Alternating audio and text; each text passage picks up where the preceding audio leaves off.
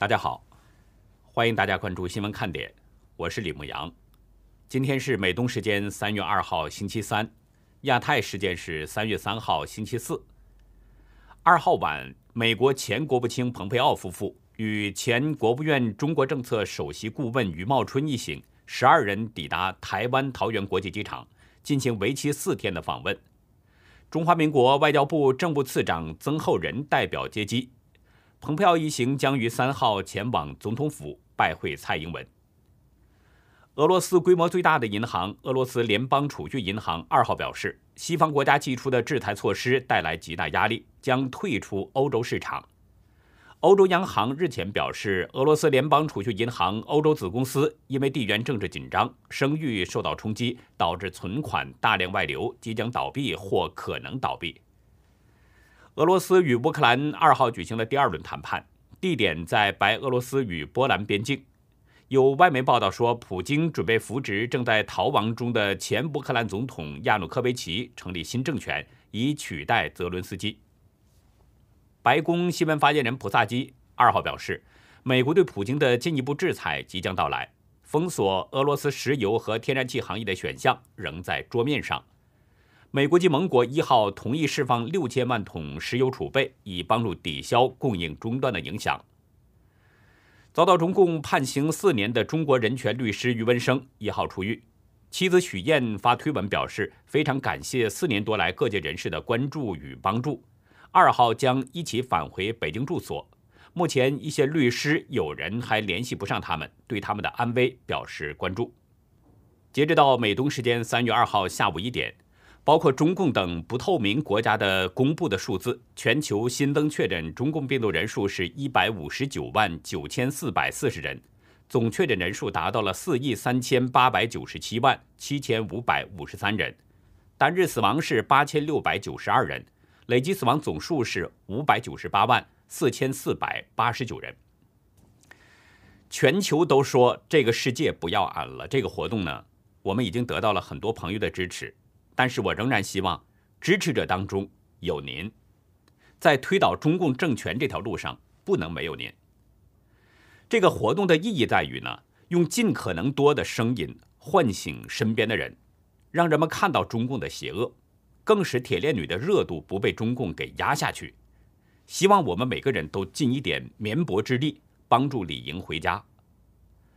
不说世界各国有不同的语言吧。仅仅就说中国的语言，那就是多种多样。北吴湘赣客闽粤七大方言区当中，分别包含着许许多多小的地方方言。不管您身处在哪里，都使用熟悉的语言，可以用手机录下这一句“这个世界不要俺了”，然后呢发送到新闻看点爆料邮箱。假如您担心有安全问题，可以在邮件中告诉我们，我们会对声音做一些变声处理。另外呢，请您在邮件当中一句话说明使用的是哪个国家、哪个民族、哪个地区的语言，这便于我们加字幕的时候会容易一些。我们的活动截止时间是三月五号，也就是本周六，请大家抓紧时间。我们需要大家的支持，铁链女更需要大家的关注。我们会将每一位朋友的声音做成一个合集，然后呢，在三月八号，就是下周二的节目中播出。今天上午啊，中共公安部刑侦局在微博中表示，从三月一号到十二月三十一号，开展打拐专项行动，要严惩一批拐卖犯罪分子，解救一批被拐妇女儿童，惩处一批买主等等。会上还表示，与二零一三年相比，去年全国拐卖妇儿的案件下降了百分之八十八点三。侦破拐卖儿童积案二百九十余起，抓获拐卖犯罪嫌疑人六百九十余人，找回历年失踪被拐儿童一万零九百三十二人等等。你看看，中共公安还是神勇无比的嘛，多能干，有这么多成绩。不过我要提醒大家，这只是公安自己的说，我们并没有看到实际的情况，而我看到的却是关于铁链女。还存在着诸多的问题，我们就说其中的两个。昨天，五十四岁的知名艺人金星在微博上发帖，提到了丰县铁链女和反普京、反俄乌战争这个言论，但是这则帖文很快就遭到了删除。金星解释自己没有删除微博，但他随后微博被彻底禁言了。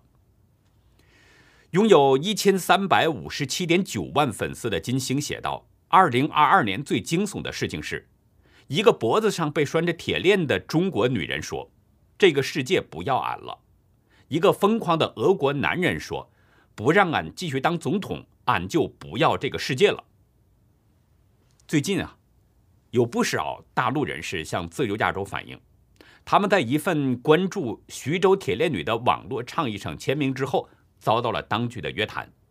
其中，甘肃兰州的丁女士被警察谈话四个小时之后，要求她撤销签名，之后才允许她离开。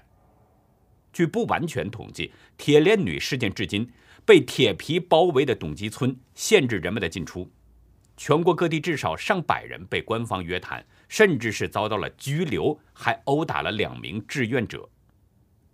为什么当局对铁链女的事情这么讳莫如深呢？李莹现在在哪儿呢？当局能不能给一个明确的说法呢？这是第一个问题。第二个问题是呢？在央视视频当中出现的公安部物证鉴定中心鉴定意见当中，清楚地显示，小花梅母亲遗物上附着物的 DNA 与铁链女的 DNA 不符合单亲遗传关系。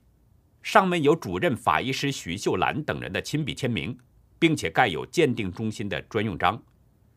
这份鉴定结论已经推翻了当地此前的说法，也就是说。丰县和徐州早前所说的铁链女即是小花梅的说法是不成立的。为什么有了鉴定报告之后，江苏调查组还会通告铁链女即是小花梅呢？什么时候还铁链女一个真实身份呢？如果这些基本的问题不解决的话，公安吹嘘再多，唱的再好，又有谁会听会信呢？是不是用这种唱高调的形式，要转移人们的注意力，要把铁链女的这个事件给压下去呢？可是这个事情压得下去吗？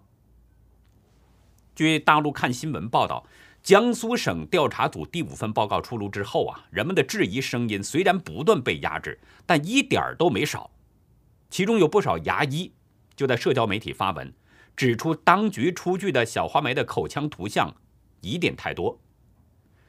当局在通告中说，铁链女的牙齿不是外伤所致，而是因为重度牙周炎自行脱落。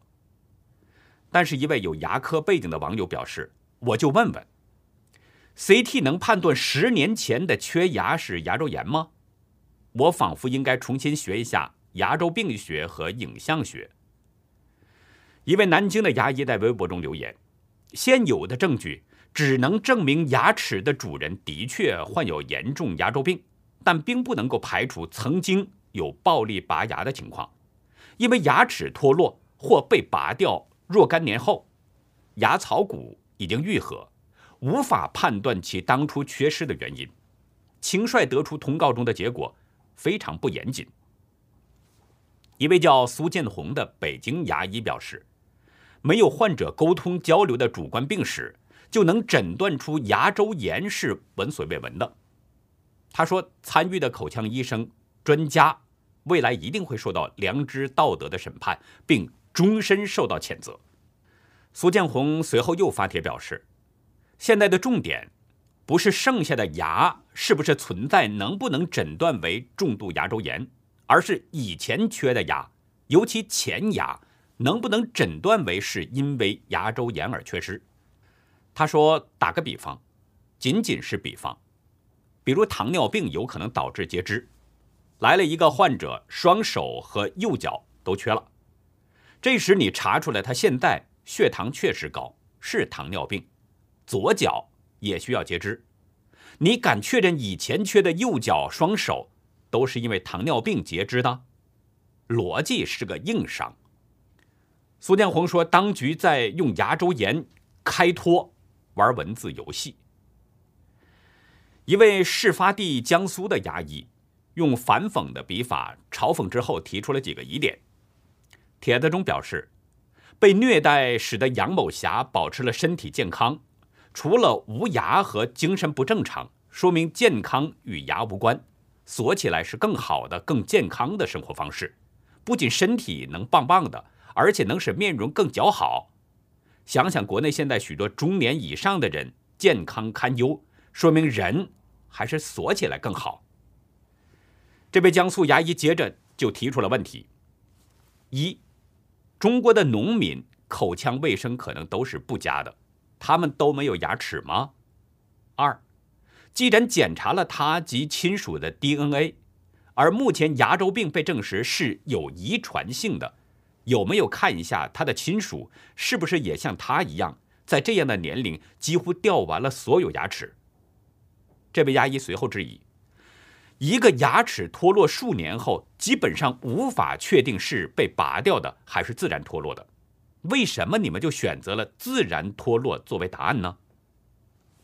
紧接着，他得出一个结论：虽然没办法知道检查的医生专家具体姓名，也没有同行表示做过鉴定，而且徐州的、南京的、北京的口腔医生都无法给出确定的结论，当局却坚持说是牙周病造成的。我个人认为，这不是医生的结论。昨天节目中提到了江苏徐州铁链女之外呢？被失踪的高志胜律师的家乡陕西榆林，还有一个铁笼女。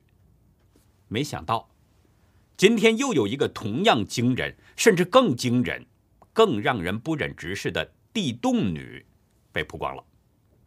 先请大家看看视频，提醒大家一点：如果您的心理承受力差，请小心。啊！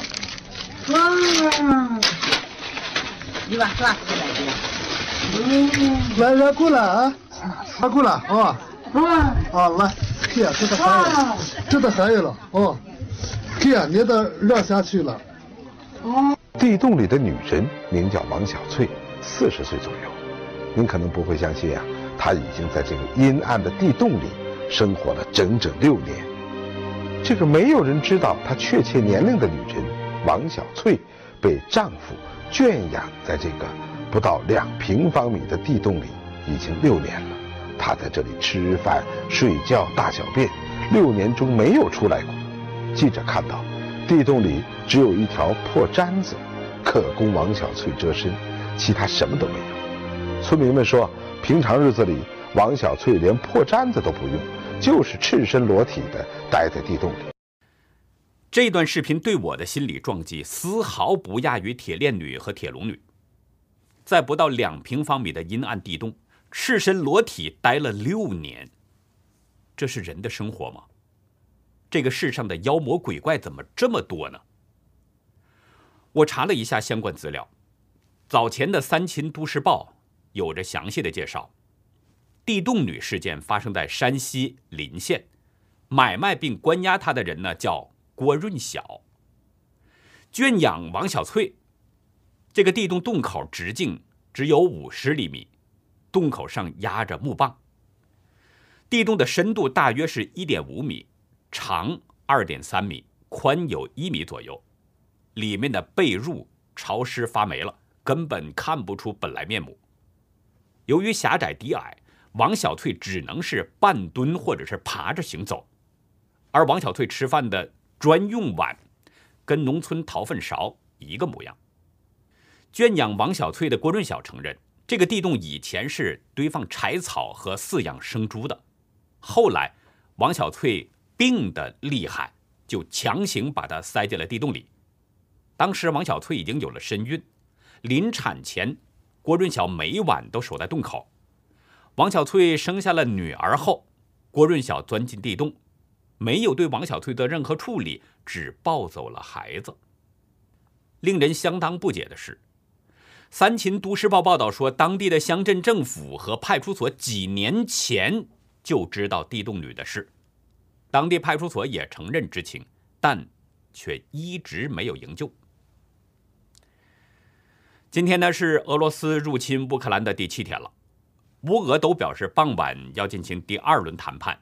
到我们录制节目的时间呢，估计谈判已经结束了，但是我们没有看到进一步的消息。不过啊。谈判之前，乌克兰对谈判并不抱什么期待，认为谈判不会有什么结果，因为乌克兰不会改变立场。今天，哈尔科夫、基辅和北部城市苏梅，以及南部城市尼古拉耶夫州的行政中心，还有东部城市马里乌波尔等，都遭到了俄军的导弹攻击。其中，对哈尔科夫的攻势依然猛烈，市中心地方政府以及住宅区持续遭到了导弹攻击。乌克兰内政部官员上传的最新视频显示，哈尔科夫地区警局总部已经被导弹炸毁。普京正在调集兵力进攻乌克兰，试图强力要围攻基辅，但是却遭到了乌克兰军民的顽强抵抗。特别是法国、日本等多国自愿支持乌克兰抗击俄罗斯侵略军的志愿军团加入，更提升了乌克兰的士气。法国二十一岁的志愿者尤利斯还是在校的大学生，但是他告诉《费达罗报》记者，普京攻击普世权利，这是不可容忍。不可原谅的，我们每一个人都有捍卫自由的义务。二十三岁的园林师蒂波利很担心乌克兰冲突失控后会触及法国。他的一位身在基辅的朋友已经被炮弹削去了一条腿。他认为普京不会把战争停止在乌克兰，下一个是谁？是波兰还是摩尔多瓦？他说应该趁早行动，免得悔之莫及。现在轮到我来保卫我们的国家了，必须行动起来。五十二岁的弗德里克已经到了乌克兰和波兰边境参加人道救援了，他还要与乌克兰人一道战斗。他说：“我不会坐在自家沙发里盯着看电视报道乌克兰人如何如何被杀害，当鸵鸟。”他说：“我知道什么在等着我，也就是为此我才要出发。”我们不能抛弃乌克兰平民。三十岁的尼古拉也是出于同样的动机，他的祖母就是乌克兰人。他说：“待在法国，那就像一个懦夫，我不会躲藏起来，我害怕，但我没有选择。我们不能接受不可接受的东西。”我这里插一句，我不是鼓动战争，但我的确有这个想法：如果中国人。都像尼古拉这样的想法，不接受不可接受的东西，那么中共还敢不断变本加厉的欺压中国百姓吗？人人都对中共说不的时候，中共还能在中国存在吗？在乌克兰军民和外国志愿军团的联手之下，俄罗斯并没有讨到什么便宜。大陆微信公号“大千世界”引述乌克兰国防部的消息指出，截止到昨天，就是一号。俄军已经至少阵亡了五千七百一十人，俄罗斯还损失了二十九架战机、二十九架直升机，被击毁一百九十八辆坦克、八百四十六辆装甲车和七十七门火炮等等。在不断遭受重创之后，俄军军心已经出现了不稳，集体缴械投降的视频已经出现在社交媒体上了。《纽约时报》援引五角大楼的匿名消息。在乌克兰作战的整个俄罗斯部队已经不战而降。美国智库威尔逊中心军事专家霍夫曼认为，截至目前的行动表示，俄军在后勤和通信方面遇到了大麻烦，所以整个行动一团糟。霍夫曼的分析，可能与全球最大的黑客组织匿名者对俄罗斯的网络攻击有一定的关系。今天有多家国际媒体报道说，匿名者已经宣布正式向俄罗斯政府发起网络战争。在公开宣战之后，俄罗斯天然气公司、俄国的官媒《今日俄罗斯》和多家机构，甚至克里姆林宫官方网站都遭到了网络攻击。其中被网攻的俄国官方电视频道上在播放着乌克兰的歌曲，每首歌还都插上了图片画面。画面中是被俄军轰炸后的断壁残垣，以及躲在防空洞里边的那些乌克兰的百姓等等。匿名者在推特上发布最新消息，表示他们的 NB 六五支队已经成功瘫痪了俄罗斯航太控制中心，导致俄罗斯和他的间谍卫星失去了联系。也就是说，俄国的间谍卫星被废掉了。众所周知，现代战争与过去的战争是完全不同的。现代战争打的是三个方面：信息、技术和金钱这三方面缺一不可。而从目前的情况来看，俄罗斯的信息沟通并不先进，现在又被匿名者瘫痪了航太控制中心。而从俄军实施攻击轰炸的准头来看，俄军的军事技术也不先进。至于金钱，俄罗斯一直都经济状况不好。这次入侵乌克兰之后，先后被爆出给士兵吃的是严重过期的食品，给阵亡者家属的抚恤金只有一万一千卢布，也就是相当于一百零六点七美元，少的可怜。可想而知，这个军心怎么能不涣散呢？这个仗还怎么打呢？更何况，俄罗斯与乌克兰其实是同根同源，而普京却打破和平，强攻手足。从道义上说，普京已经是先输了一局了，所以他被国际孤立，在内部遭到反对，都是可想而知的。昨天的联合国人权理事会上，美国国务卿布林肯表示，俄罗斯杀害乌克兰平民，甚至还攻击学校、医院及住宅楼，应该将俄罗斯踢出人权理事会。英国首相约翰逊的发言人匿名对法新社表示，俄罗斯入侵乌克兰。英国政府对取消俄罗斯的联合国安理会常任理事国席位持开放态度。与此同时，俄国国内的反对声浪也是越来越强了。俄罗斯首任外长安德烈科基列夫昨天呼吁所有的俄罗斯外交官应该辞职，抗议普京的侵略行为。他强调，外交官不能支持与乌克兰的血腥战争，这是一场自相残杀的战争。他认为，俄国向乌克兰支付赔款的时间将会到来，和二战战败后的德国一样。另外，反对派领袖阿列克谢·纳瓦尔尼也呼吁俄国的民众，尽管克里姆林宫禁止民众上街示威游行，也要每天都举行反战抗议。据了解，俄国民众在不能上街示威游行的情况下呢，已经选择了另外一种表达抗议的方式。全俄各地的街道上都有人谴责入侵的涂鸦、传单和贴纸。不过，这个事情咱们也得一分为二的说，这个世界上也不都是反对普京，起码中共还在话里话外的表示对普京的支持。今天的中共外交部记者会上，日本的媒体记者问，中方会不会继续购买俄罗斯的天然气？目前西方国家都在制裁俄罗斯。中共如果继续与俄罗斯做生意，是否对中方有影响？王文斌回应表示，中方反对单边制裁，将继续与俄罗斯开展正常的贸易合作。王文斌作为一个小小的发言人，他做这种表态，显然就是得到了中共最高当局的示意，否则的话，他不敢冒天下之大不韪，擅权做主。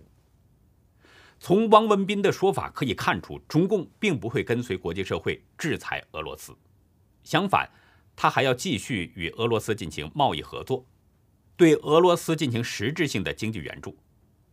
事实上，对俄罗斯进行经济援助，一定意义上说，就是在支持俄罗斯侵略乌克兰。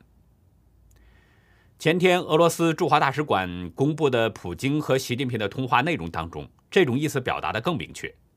其中显示，习近平强调尊重俄罗斯领导人在当前危机形势下所采取的行动。中共的这种态度，自然会招来国际社会的嘲讽。我看到一幅漫画，创作的是相当传神。一只熊猫从自己的手臂上割下一块肉，亲自喂狗熊吃。其中所表达的意思是显而易见。中共的态度的确影响了不少国内的五毛和小粉红，这些人在网络上是一片狂欢，支持普京发兵攻击乌克兰，有的称赞普京是男神，够刚，还有的声称要收留乌克兰美女等等。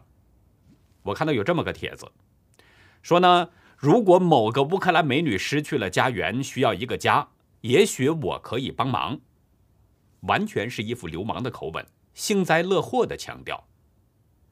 可是中共和五毛粉红们也不想一想，你吹捧普京，普京会把你当儿子看吗？下面这段视频在今天的社交媒体上传播的很广。老铁们，就在刚刚啊，啥也不说了。我们正走的时候，俄军出了有七八个坦克装甲，对我们一顿扫射啊！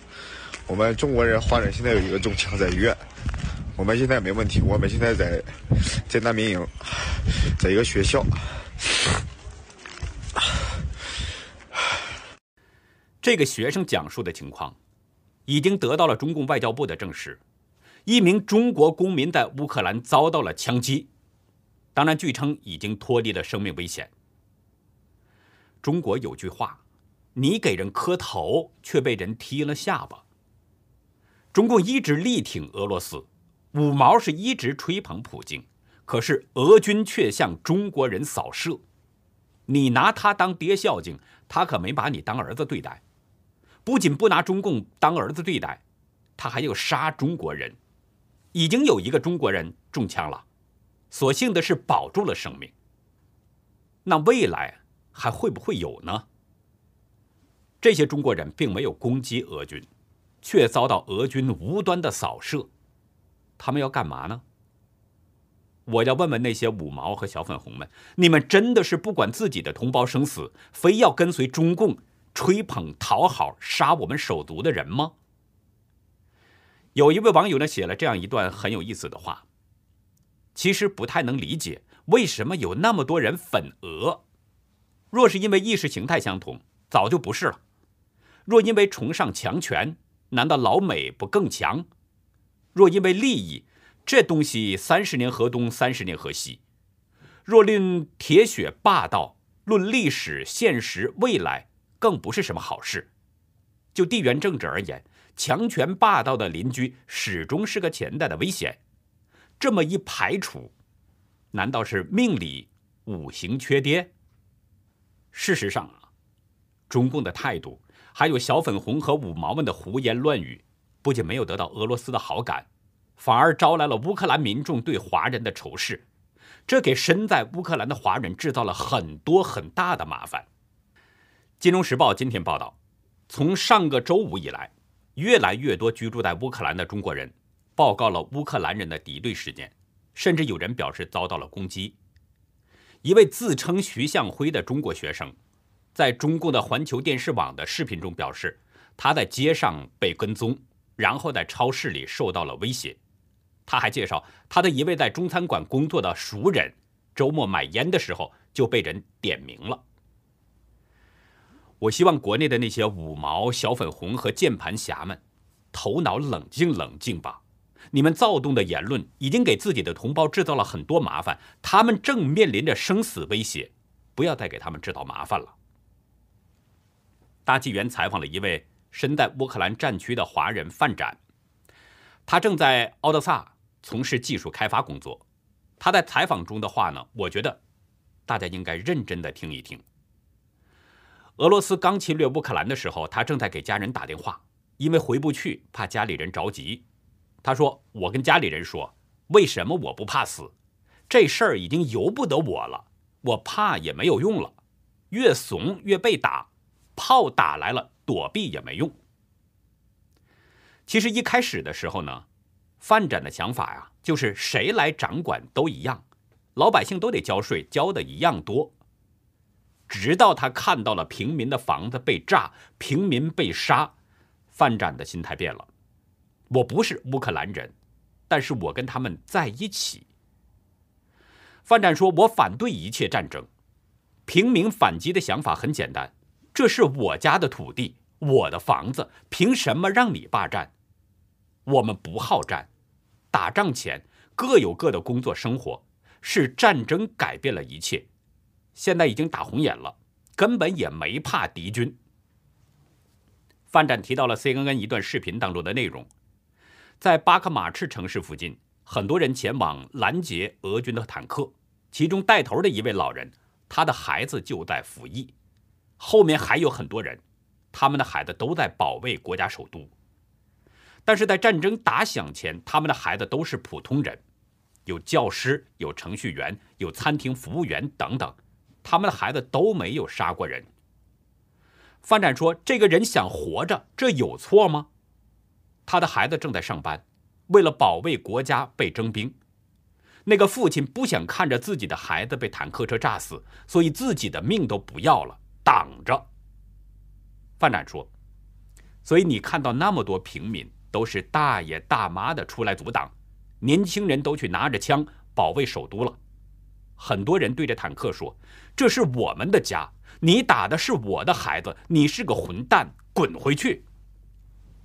非常朴实的民意，不给平民留活路了，我们只能奋起反抗。范展表示，这帮老百姓为了生命而战，顽强的抵抗着。这个战争已不是一个正规职业军人在打了，现在还留在乌克兰的人，没有软弱的，都是英雄。他们用肉体挡坦克，他们是勇敢的人。但老百姓希望停火。范展说：“但我最不理解的是，这跟中国老百姓有什么关系？最让人寒心的是，我的同胞支持武装势力俄罗斯，你叫好打他，打乌克兰。这个时候，你不应该倡导和平吗？不倡导和平，不应该闭嘴吗？中国现代史上。”有十名才貌双全的女子，活跃在社会各个领域当中。但是呢，一场文化大革命不但摧毁了无数的文物，也逼死了许多文艺界的名人，其中就包括十位知名才女。